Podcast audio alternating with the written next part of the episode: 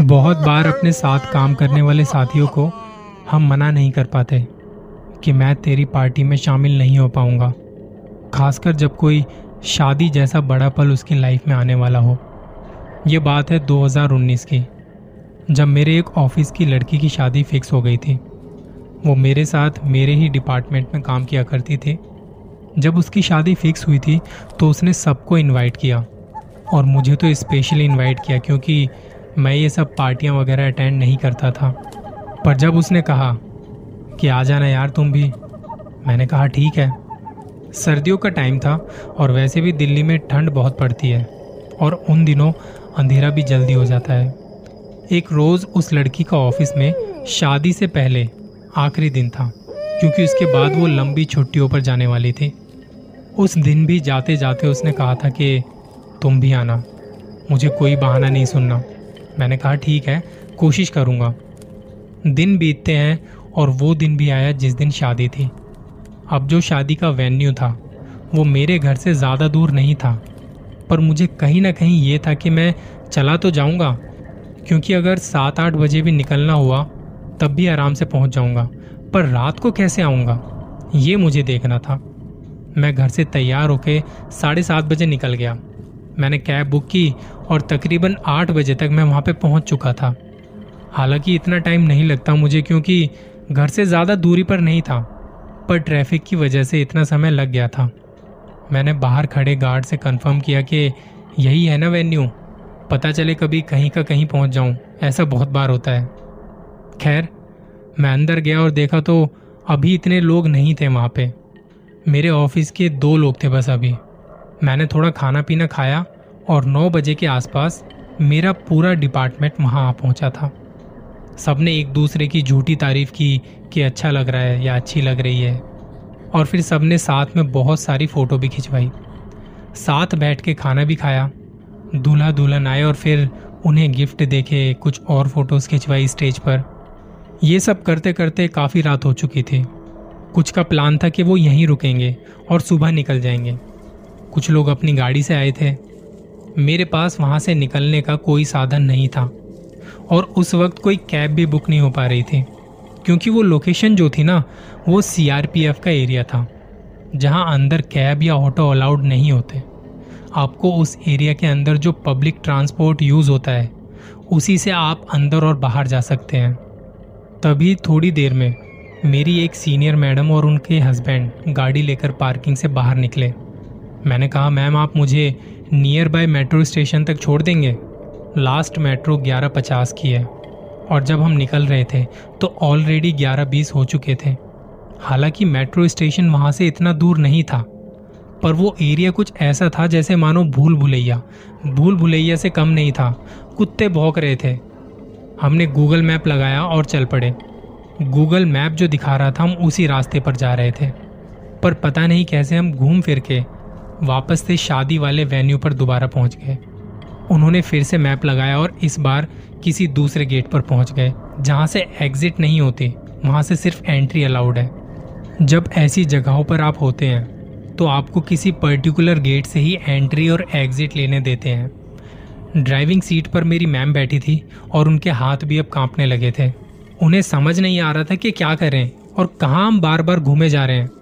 उनके हस्बैंड ने कहा, तुम यहाँ आओ, मैं ड्राइव करता हूँ। देखो, घबराओ मत, मैं कोशिश करता हूँ, बाहर निकल जाएँगे। इस बार हमने गूगल मैप की बजाय वहाँ एक सीआरपीएफ वाले से बाहर जाने का रास्ता पूछा। उन्होंने बताया और हम चल पड़े। हमें थोड़ा वक्त लगा पर बाहर आ चुके थे। अब उन दोनों को मुझे मेट्रो स्टेशन तक छोड़ना था, जिसके लिए अब गूगल मैप की मदद ली। हम चलते रहे चलते रहे, और अंधेरा इतना घना था कि पूछो मत। पर आगे बढ़ते बढ़ते हमें दूर कहीं मेट्रो दिखाई पड़ रही थी, और उन्होंने मुझसे पूछा कि, कितना टाइम हुआ है? मैंने कहा, ग्यारह पैंतालीस. गाड़ी की स्पीड बढ़ाई, और मैं दो मिनट पहले मेट्रो स्टेशन पहुँच चुका था, जब वो मुझे गाड़ी से उतारने के लिए गाड़ी को साइड में लगा रहे थे। तो एक बाइक पर दो लड़के बड़ी तेज़ी से निकले और मैं बाल बाल बच गया। उन्होंने कहा, देख के। और घर पहुँचते ही मैसेज ड्रॉप कर देना। मैंने कहा, ठीक है। और मैं अब भागा मेट्रो स्टेशन की एंट्री के लिए। मुझे वहाँ सर्दियों में भी इतने पसीने आने लगे कि मैं हड़बड़ा रहा था। मुझे लगा, स्टेशन अब बंद हो चुका होगा। पर देखा तो चेकिंग वाले अब भी खड़े थे। मैंने उनसे चेकिंग करवाई और एंट्री की। तब जाके थोड़ी राहत आई। फिर लगा कि अब कोई टेंशन वाली बात नहीं है। मेट्रो स्टेशन अंडरग्राउंड था। मैं नीचे उतरा और मेट्रो का वेट करने लगा। ये आखिरी मेट्रो थी शायद। मैंने देखा तो स्टेशन एकदम खाली था। एकदम खाली। थोड़ी देर में मेट्रो टनल से एक ठंडी हवा का झोंका आया। शायद मेट्रो आने वाली थी। मेट्रो आई और मैं उसके अंदर चला गया। दरवाजे तभी बंद हो गए, क्योंकि स्टेशन एकदम खाली था। और मेट्रो भी पूरी की पूरी खाली।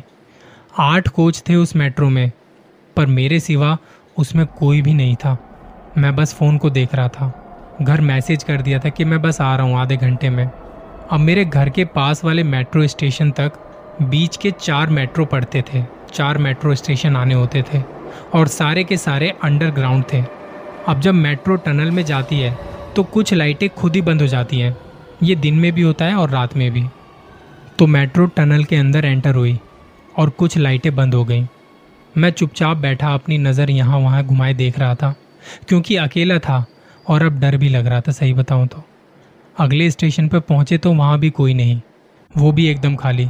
बस एक बेंच पर एक अंकल जी बैठे थे, जिनकी पीठ मेरी तरफ़ थी। इतने में मेट्रो के दरवाजे खुले और बंद हुए। मेट्रो आगे बढ़ चली। अगली टनल में एंटर हुए और फिर से लाइट बंद। मेरी नज़र अभी भी दाएँ बाएँ घूम रही थी, पर वहाँ भी कोई नहीं था। अगले स्टेशन पहुँचे तो वहाँ पर भी कोई नहीं। बस एक बेंच पर एक अंकल जी बैठे हुए थे, मेरी तरफ़ पीट करके। ये शायद वही थे जो पिछले स्टेशन पर मुझे दिखे थे। मेरे मन में यही चल रहा था कि ये इतनी रात को यहाँ क्यों बैठे हैं? क्योंकि ना तो वो मेट्रो में जा रहे थे, और पिछले स्टेशन से यहाँ तक इतनी जल्दी कैसे आ गए? इतने में मेट्रो के दरवाजे खुले और बंद हुए। मेट्रो आगे चल पड़ी। फिर से टनल में एंटर हुए और फिर से लाइट बंद हो गई और इस बार कुछ लाइटें जल बुझने लगी। मैं घबराया हुआ सा अपने फ़ोन में देख रहा था कि कब घर पहुंचूँगा। बारह बजने में दो मिनट बाकी थे। अगले स्टेशन पे पहुँचा तो देखा वहाँ भी कोई नहीं। मैंने सोचा, यार, रात को लोग मेट्रो में सफ़र क्यों नहीं करते? अब बहुत डर लग रहा था। दरवाजे खुले और सामने एक बेंच पर कोई बैठा था, मेरी तरफ़ पीट करके। अब वो मेरे बिल्कुल सामने था। मैं बस उसे देख रहा था कि ये आदमी है कौन। मेरी हालत ख़राब हो गई थी। इतने में दरवाजे बंद हुए और मेट्रो आगे चल पड़ी। और देख रहा था तो वो आदमी अभी भी वहीं बैठा हुआ था। पर ये हर बार मुझसे पहले अगले स्टेशन तक कैसे पहुँच जाता है? मैं तीन मेट्रो स्टेशन पार कर चुका था। अब आखिरी स्टेशन था जहाँ मुझे उतरना था। मेट्रो टनल में एंटर हुई और लाइट जल बुझने लगी। पूरी मेट्रो में मैं अकेला था। मैं खड़ा हुआ क्योंकि मुझे इस स्टेशन पर अब उतरना भी था। दरवाजे के पास आया और सामने शीशे में खुद को देख रहा था। लाइट अभी भी जल बुझ रही थी। मैं वहाँ खड़ा सोच रहा था कि टनल कब ख़त्म होगी और स्टेशन कब पहुँचूँगा। इतने में मेरी नज़र जाती है मेट्रो के बिल्कुल लास्ट वाले कोच में। देखा तो वहाँ कोई खड़ा था। उसे देख मैंने अपना मोबाइल देखा कि टाइम कितना हुआ है। बारह बज चुके थे और फिर से एक बार वही लास्ट वाले कोच में देखा तो अब कोई मेरी तरफ़ बहुत तेज़ी से भागता हुआ आ रहा था। उसे देख के मैं अगले कोच की तरफ़ जाने लगा। वो पीछे से भागता हुआ आ रहा था। अब मैं भी आगे ड्राइवर के कोच की तरफ़ भागने लगा और जैसे ही वहाँ पहुँचा और पीछे देखा तो अब कोई नहीं। टनल पार हो चुकी थी और मेरा स्टेशन आ चुका था। दरवाजे खुले और मैं बाहर निकला। ये वाला स्टेशन भी खाली था। मैं स्टेशन पर आगे पीछे देखता हुआ जा रहा था और मेट्रो भी चल पड़ी।